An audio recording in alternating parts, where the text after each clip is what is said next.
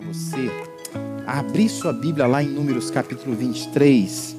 E na verdade nós vamos é, observar né, é, uma história grande que ocupa, na verdade, desde o capítulo 22 até o 24 de Números. Mas eu queria que você participasse comigo agora, fazendo a leitura somente de Números 23, 8.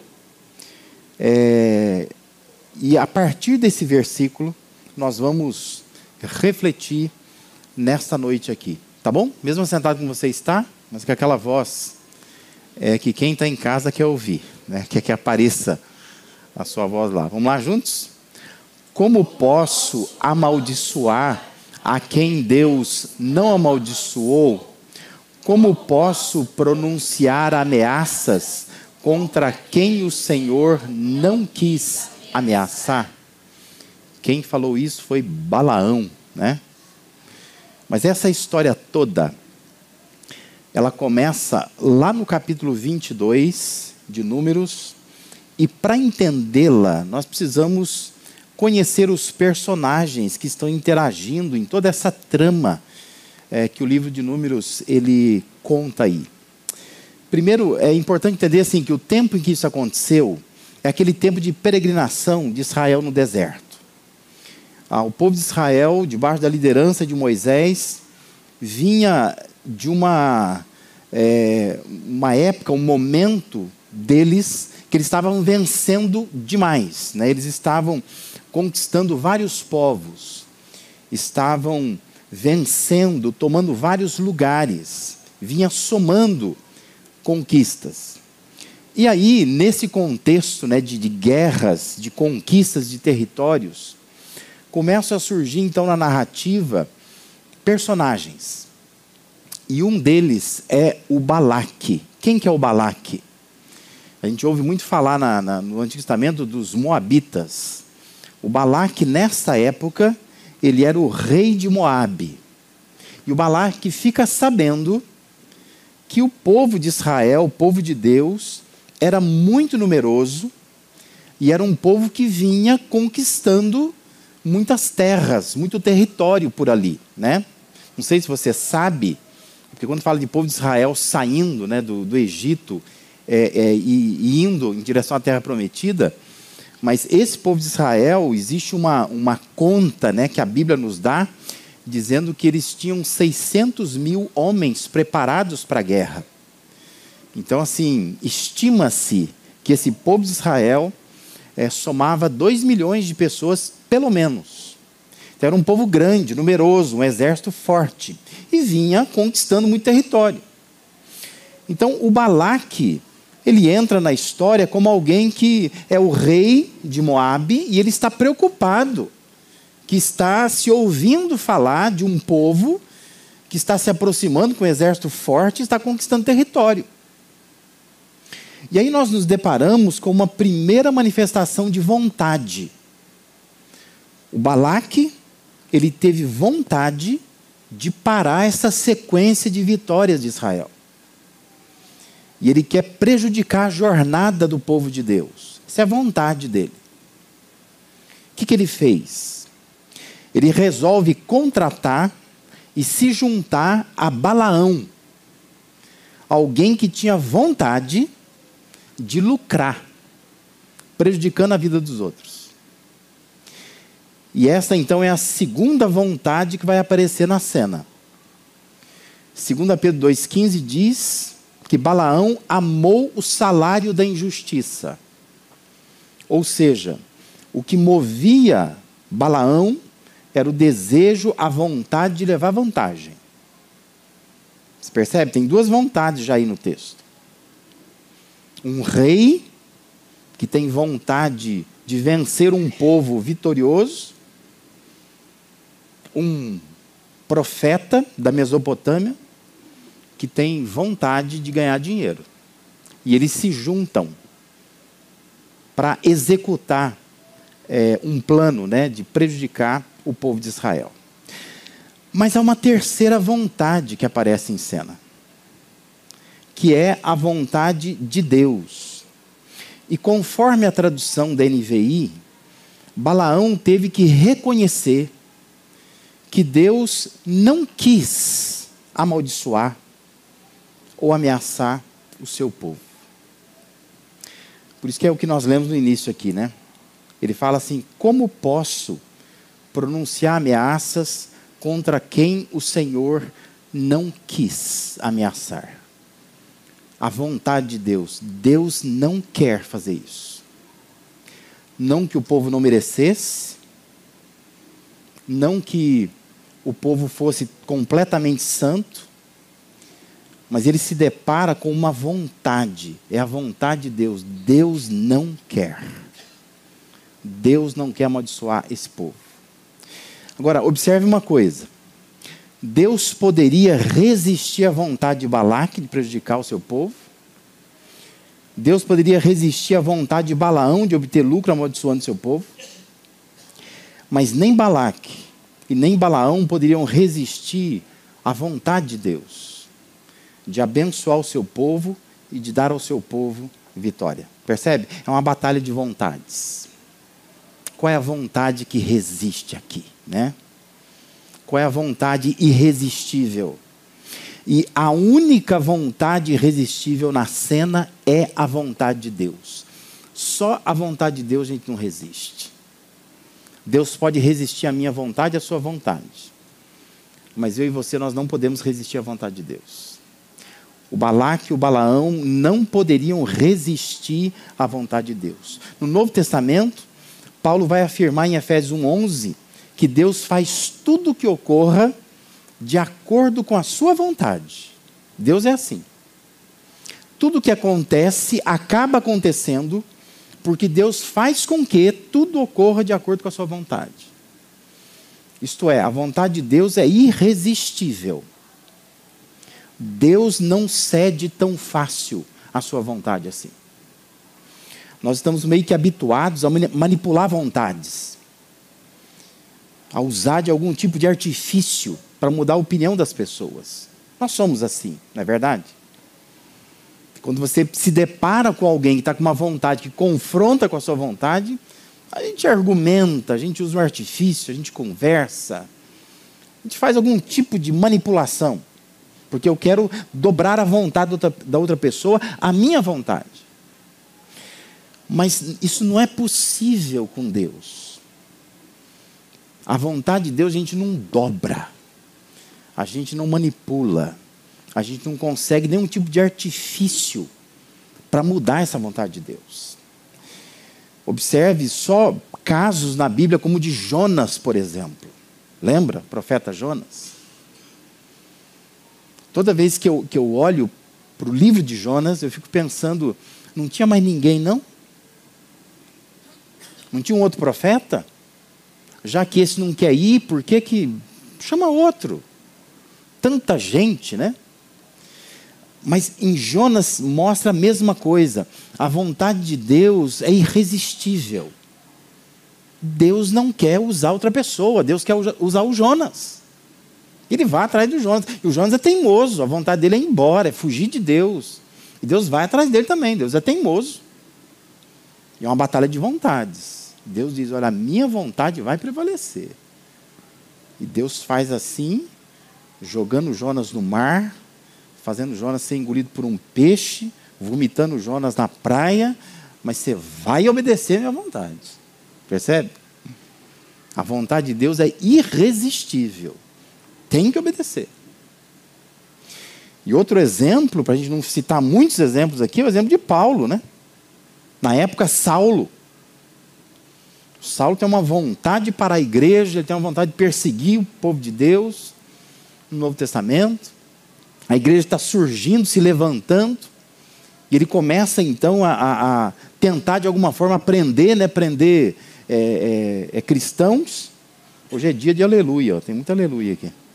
Mas ele começa a aprender cristãos, é, é, mandar é, matar, cercear o direito dos cristãos, a liberdade de pregar o evangelho.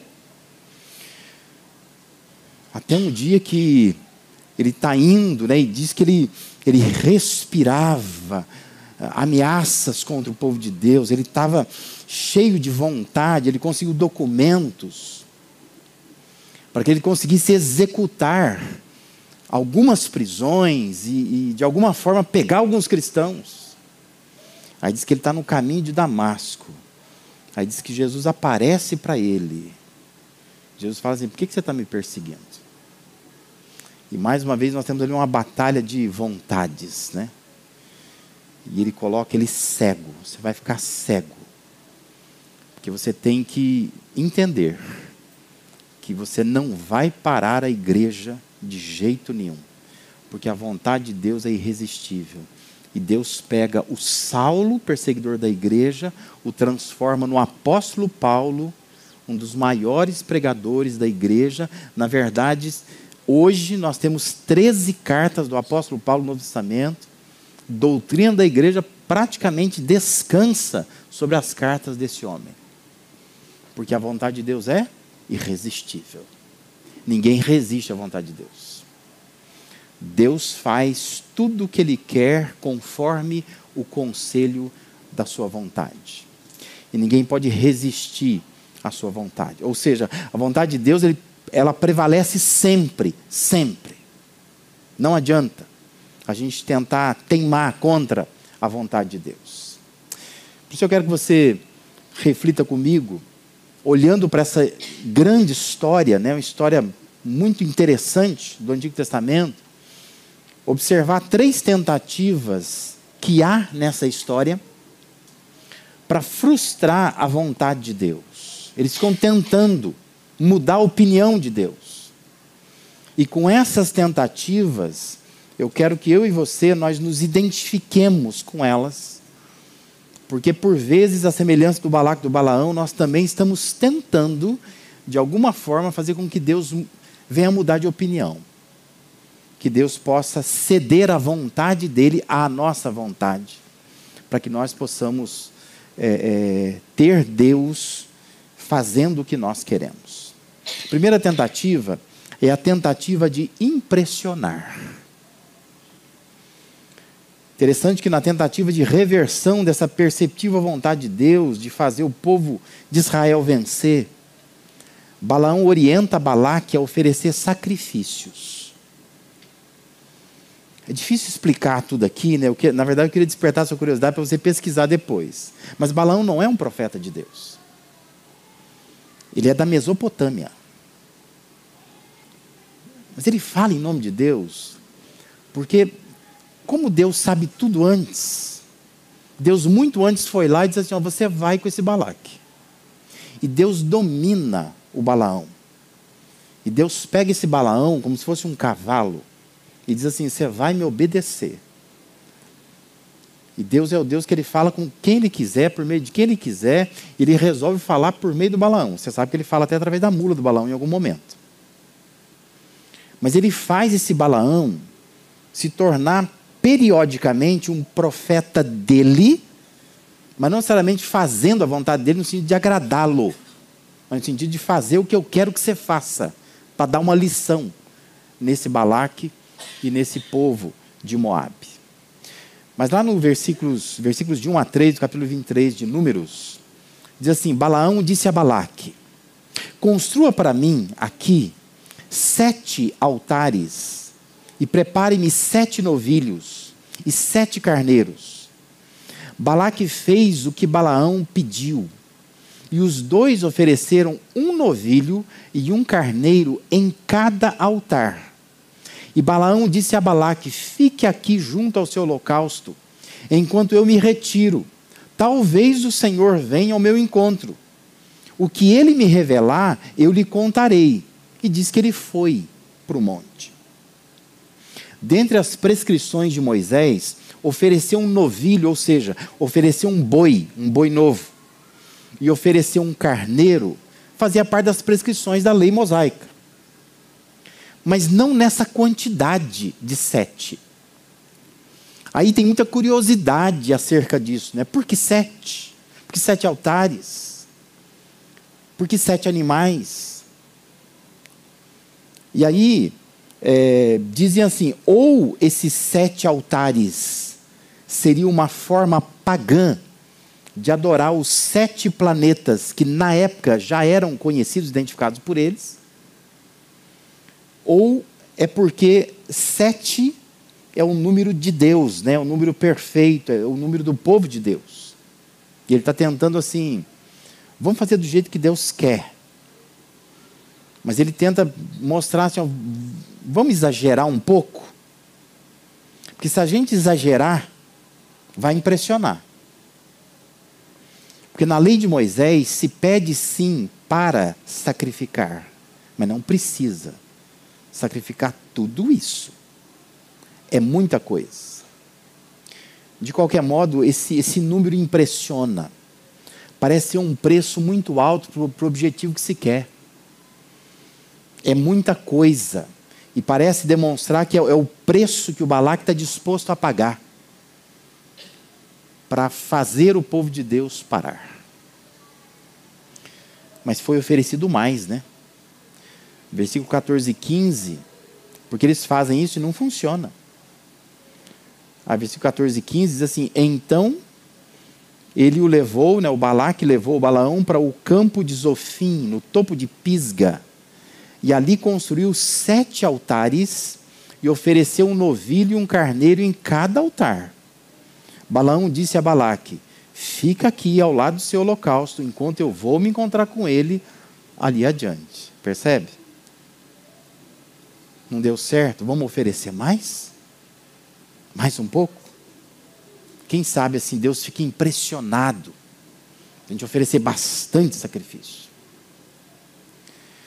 Mas ainda foi oferecido um pouco mais, porque isso não funcionou. Aí lá no versículo 29 e 30, diz que Balaão disse a Balaque: Edifiquem-me aqui sete altares, e preparem-me sete novilhos e sete carneiros. Balaque fez o que Balaão disse, e ofereceu um novilho e um carneiro em cada altar. Você já fez a conta do tamanho do quantidade de animais oferecidos? Na batalha de vontades, houve uma tentativa de impressionar Deus. Quem sabe, já que ele orientou né, a oferecer sacrifícios, quando Deus ver que nós estamos oferecendo bastante sacrifício, a vontade dele não vai mudar. Quem sabe ele não fica impressionado. Adiantou fazer isso? Não, não adiantou. Basta ler os versículos de 7 a 10 também os versículos 18 a 24, capítulo 23. Aí você vai lá para o capítulo 24, versículos de 3 a 9. E veja que nada, nada desse montante de sacrifícios alterou a vontade de Deus determinada para o seu povo. Deus permanece inflexível. Como que dizendo assim, isso não me impressiona. Não me impressiona. Não adianta tentar impressionar. A vontade de Deus não vai mudar. Não sei se você já fez isso. Se você conhece alguém que já fez isso. Mas eu já fiz isso. Na época em que eu comecei a me sentir chamado por Deus. Eu era um profissional, eu trabalhava, ganhava bem, ganhava três vezes mais que meu pai. E quando começaram a dizer para mim assim, ó, você é pastor, Deus está chamando para ser pastor. Eu me lembro do dízimo que eu dava. E eu pegava, naquela época a gente usava talão de cheque. E eu fazia cheques altos, altos. Que eu estava tentando dizer para Deus assim: Deus, do lado de cá eu sou mais útil. Para que, que o Senhor vai me colocar do lado de lá? Eu me lembro de uma ocasião que os jovens, alguém foi lá e avisou assim: ah, nós vamos ao acampamento do carnaval. Nós precisamos locar um ônibus, o ônibus vai custar tanto. Terminou o culto, chamei o líder jovem e falei assim: ó, deixa que eu pago. Quanto é o valor? Deixa que eu pago. E eu paguei. E várias vezes em cultos da igreja, especialmente em cultos missionários, quando vinha um missionário lá das novas tribos, trabalhar no meio dos índios, aquele testemunho impressionante, aquelas músicas que tocavam o coração da gente. E no final o pastor dizia assim: quem é chamado por Deus? Você precisa vir à frente, se entregar. Eu entregava um cheque. E quando chegava ao final do culto, pegava um cheque, fazia, dobrava assim. Chegava no bolso missionário e falava assim: Isso é uma oferta por irmão. Eu era um jovem, mas eu era esperto. Que eu pensava assim: eu vou impressionar Deus. E Deus ele vai perceber esse jovem ser pastor. Imagina. Deixa ele aqui que ele vai ser um alguém que vai sustentar pastores, missionários. Jovem abençoado, ele sabe o que fazer com o dinheiro dele. Eu queria mostrar isso para Deus. Até um dia que a minha irmã foi para um retiro vocacional. E ela voltou daquele retiro vocacional com uma. Sabe o que é isso? Fita cassete? Quem souber o que é fita cassete tem mais ou menos a minha idade. e ela então falou assim: Ah, eu comprei essa fita cassete. Alguns louvores. E botou na. Ela, a gente usava um gravador, né? Sabe? Abriu o negocinho, punha a fita cassete. E ela foi tomar um banho e deixou rodando aquela fita cassete. E eu fiquei escutando. Quando ela saiu do banho, ela voltou para o quarto dela e eu estava chorando. E ela falou: Por que, que você está chorando? Porque era uma música que, que dizia assim: ó, Tanta coisa tenho feito do meu próprio prazer. Tenho andado à procura do meu próprio bem viver. Enquanto existe tanta gente ansiosa por aí, não te conhecendo como eu conheço a ti. E a música dizia assim: Eis-me aqui, eu livre estou ao meu dispor. Aquela noite foi a primeira noite que eu disse para Deus: Deus, eu aceito. Se o Senhor me chamou, eu aceito o chamado. E ali eu parei de tentar impressionar Deus. Não parei de contribuir, não. Contribuo até hoje. Mas eu parei de tentar manipular a vontade de Deus. Porque eu entendi que a vontade de Deus é irresistível. Não adianta. Se Deus te incomoda, Ele vai continuar incomodando. Não adianta impressionar. Não adianta tentar ficar fazendo coisas, sabe, para dizer para Deus, Deus, ó, o senhor está vendo? Ó, eu melhorei. Deus vai dizer assim: Eu quero que você faça a minha vontade, porque a minha vontade é irresistível. Ninguém consegue me impressionar eu não vou mudar aquilo que eu determinei, aquilo que eu quero fazer. Segundo lugar, uma outra tentativa que há nessa história para frustrar a vontade de Deus foi insistir. Outro elemento que compunha essas tentativas de mover a vontade de Deus foi insistência. Balaque ele vai girando com Balaão, ele vai mudando o balão de lugar, ele vai tentando por vários ângulos amaldiçoar o povo de Deus. Observe. Versículo 22, ah, capítulo 22, aliás, versículo 41, diz assim que na manhã seguinte o Balaque levou o balão até o alto de Bamot Baal, de onde viu uma parte do povo. Aí lá no capítulo 23, versículo 13 e 14, diz assim: Balaque lhe disse: Venha comigo a outro lugar, porque não deu certo aquele. Vem comigo para outro lugar de onde você poderá vê-los. Você verá só uma parte, mas não todos eles. E dali amaldiçoe este povo para mim. Então ele o levou para o campo de Zofim, no topo de Pisga. Deu certo? Não, também não deu certo. Aí vai lá no versículo 27 e 28 do capítulo 23. É, Balaque disse a Balaão: Venha, deixe-me levá-lo a outro lugar. Talvez Deus se agrade que dali você os amaldiçoe para mim. E Balaque levou Balaão para o topo do Peor, de onde se vê o deserto de Gessimon. Percebe? Não, daqui, ó, olha daqui. Não, agora vem aqui, ó. Ele vai insistindo, insistindo.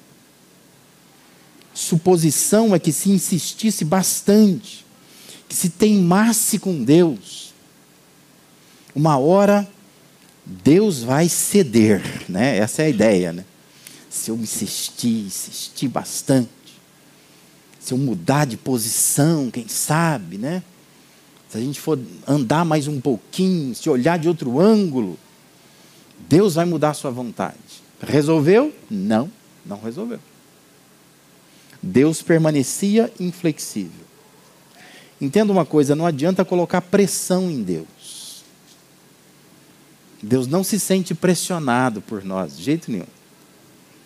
Perseverança é uma coisa.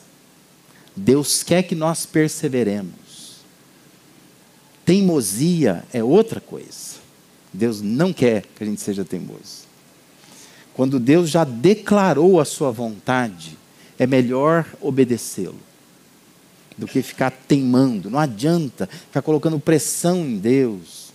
Ó oh, Deus, e se eu for daqui? Se eu for dali? A vontade dele é irresistível. Não tem como resistir. E quantas vezes eu e você nós somos assim também, a gente vai insistindo. Quem sabe, né? amanhã. Quem sabe passou a noite, Deus dormiu, acordou com outro humor. Quem sabe agora ele pode mudar de opinião. O que eu quero que você entenda essa noite é que a vontade de Deus é irresistível. Não adianta. O que Deus determinou está determinado. Deus não vai mudar sua vontade. Por mais que nós venhamos a insistir com Ele, Ele não vai mudar. Uma terceira tentativa que há no texto, de tentar alterar essa vontade de Deus, reverter o que ele disse que estava fazendo iria fazer com o seu povo, foi intimidar. Em cada ocasião que Balaão não conseguiu fazer sua própria vontade, amaldiçoando o povo de Deus, existe uma reação do Balaque. Versículo 11, capítulo 23, diz assim: Então Balaque disse a Balaão: Que foi que você me fez? Olha a reação dele, né? Fica bravo, né? Eu o chamei para amaldiçoar meus inimigos, mas você nada fez senão abençoá-los. Balaão não conseguia. Balaão estava dominado por Deus. Ele queria falar uma coisa ruim, mas não conseguia. Deus não deixava. E ele falou para Balaque antes, eu não, não, vou conseguir, você vai ver que eu não vou conseguir. Porque Deus já foi lá antes e falou com ele, falou assim, você não vai amaldiçoar o meu povo. Mas ele, ele acha, né, que se ele intimidar, se ele ficar bravo com o Balaão, o Balaão vai destravar a língua, né, vai começar a falar mal do povo. Mas a questão não é a vontade de Balaão. A questão é a vontade de Deus que está sobre Balaão. E não deixa o Balaão falar mal do seu povo. Versículo 25 de 23 também diz assim: Balaque disse então a Balaão: Não os amaldiçoe, nem os abençoe. Falou, Pelo amor de Deus, né? Você não quer amaldiçoar, mas também não abençoa. Porque ele começou a falar bem do povo. Para com esse negócio. Tentando intimidar. Precisa. Alguém tem que parar, não é possível. Porque eu contratei, eu paguei. Se você ler o finalzinho do capítulo 22, você vê que ele fez um pix. Ele pagou. Ele pagou, ele manda uma parte lá de, de animais, ele pagou. Já está pago, já estou gastando, oferecendo boi carneiro, boi carneiro, boi carneiro. Olha o tamanho do prejuízo e a vontade de Deus não muda. Agora, ao invés de você amaldiçoar, você está falando bem. Então, não quer amaldiçoar, mas também não abençoa também não, né? Fica neutro, pelo menos. Aí você vai lá no capítulo 24, versículo 10. Diz assim: Então acendeu-se a ira de Balaque contra Balaão, e batendo as palmas das mãos, disse: Eu chamei para amaldiçoar meus inimigos mas você já os abençoou três vezes. Ele fica furioso. Presta atenção, nós podemos ceder a nossa vontade por causa da reação de alguém. Não é assim? Você já fez isso? Você falou para o teu filho, ó, não vai fazer isso. Mas aí, sei lá, o filho teve uma reação, ele falou assim, ah, então tá, vai. Mas quando se trata de Deus, isso não é possível. Pode ficar bravo, nervoso, destemperado, perder a paciência, chorar, se jogar no chão, espernear. Deus permanece inflexível. A vontade dele não é alterada pela nossa intimidação. Não adianta a gente ficar com os nervos à flor da pele e achando assim que Deus vai ficar com dó da gente. E Deus vai então dizer assim: ah, então, acho que eu fui duro demais. Eu vou ceder um pouquinho aqui. Deus não vai fazer isso. Não vai. Porque a vontade de Deus é irresistível. Irresistível. Deus quer que se cumpra a sua vontade. O que nós aprendemos com tudo isso? Lá no capítulo 23, verso 23, dentre essas vezes que o Balaão quer amaldiçoar o povo de Deus, mas não consegue, nós encontramos lá ele dizendo assim: não há magia que possa contra Jacó, nem encantamento contra Israel. Agora se dirá de Jacó e de Israel: vejam o que Deus tem feito. Nós precisamos confiar que a vontade de Deus é sempre a melhor, sempre. Por isso que ele não, não de jeito nenhum, né, ele, ele eh, se demove da sua vontade. Ele não se deixará ser manipulado por ninguém. Por isso, não tente impressioná-lo para mudar sua vontade. Não tenta insistir. Muito menos intimidar Deus. Porque você precisa confiar que a vontade de Deus é sempre a melhor. Então não briga com isso. Por outro lado, nós precisamos confiar que a vontade de Deus para o seu povo é de abençoá-lo é de protegê-lo, é de fazer sempre o melhor por seu povo, seja Israel, seja igreja. Deuteronômio faz referência a esse episódio, enaltecendo o grande amor de Deus. Né? Deuteronômio 23, versos 4 e 5, diz assim: Além disso, convocaram Balaão, filho de Beor, para vir de Petor, na Mesopotâmia, para pronunciar maldição contra vocês. No entanto, o Senhor, o seu Deus, não atendeu Balaão e transformou a maldição em bênção para vocês. Qual foi o motivo disso? Moisés está olhando dizendo assim: ó, sabe por que aconteceu aquilo lá? Porque o Senhor, o seu Deus, os ama. Deus ama. A vontade de Deus é a expressão do amor de Deus. E Deus não vai deixar que ninguém amaldiçoe o seu povo. Por isso, outra coisa que a gente precisa aprender aqui é que não precisa ter medo do que pessoas possam fazer contra você. Não tenha medo. Não tema. A vontade de Deus para você não pode ser mudada, porque Ele te ama. Tem muito cristão com medo, porque não sei quem falou não sei o quê, porque não sei quem pegou meu nome, porque não sei quem disse que pegou uma roupa minha, porque vai levar não sei aonde vai fazer não sei o quê. Não tenha medo que pessoas possam fazer contra você. A vontade de Deus para você não pode ser mudada. O povo de Israel não tinha noção do que, que Balac estava é, criando na cabeça lá, com Balaão. O povo nem sabia. E Moisés depois está dizendo, sabe, aconteceu um negócio lá atrás. E Deus não deixou o Balaão falar nada contra vocês. Sabe por quê? Porque Deus ama vocês. Vontade de Deus é a expressão do amor de Deus.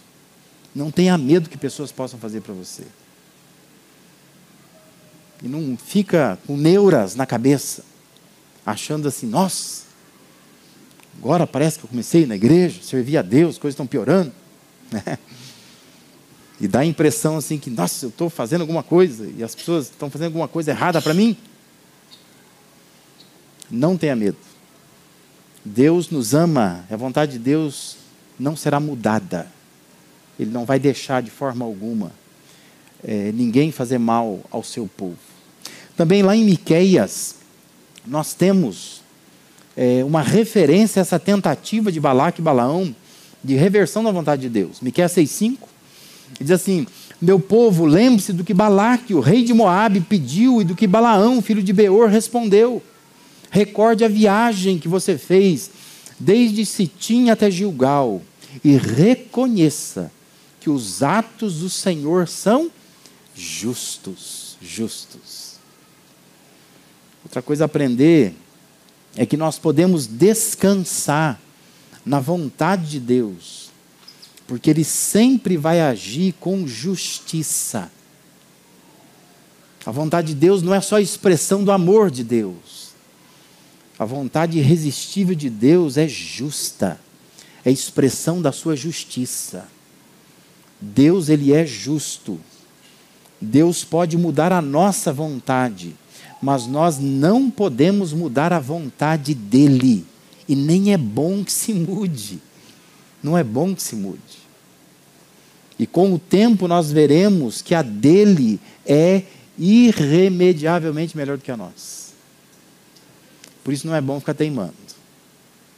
Porque a vontade de Deus é muito melhor do que a nossa. Talvez você esteja brigando com a vontade de Deus, como fez Balaque contra Balaão. Mas lembra dessas tentativas. Não adianta impressioná-lo para mudar sua vontade, nem tentar insistir, muito menos intimidá-lo. Não adianta. Melhor ceder e dizer assim: Deus, faça, faça-se a sua vontade. Porque a tua vontade é a expressão do teu amor. A tua vontade é a expressão da tua justiça. A tua vontade é melhor que a minha. Agora, talvez eu nem esteja vendo, enxergando quão boa é a tua vontade. Mas eu sei que lá na frente eu vou olhar para trás e vou ver a tua vontade é boa. O Senhor faz o melhor. O Senhor tinha razão em resistir à minha teimosia.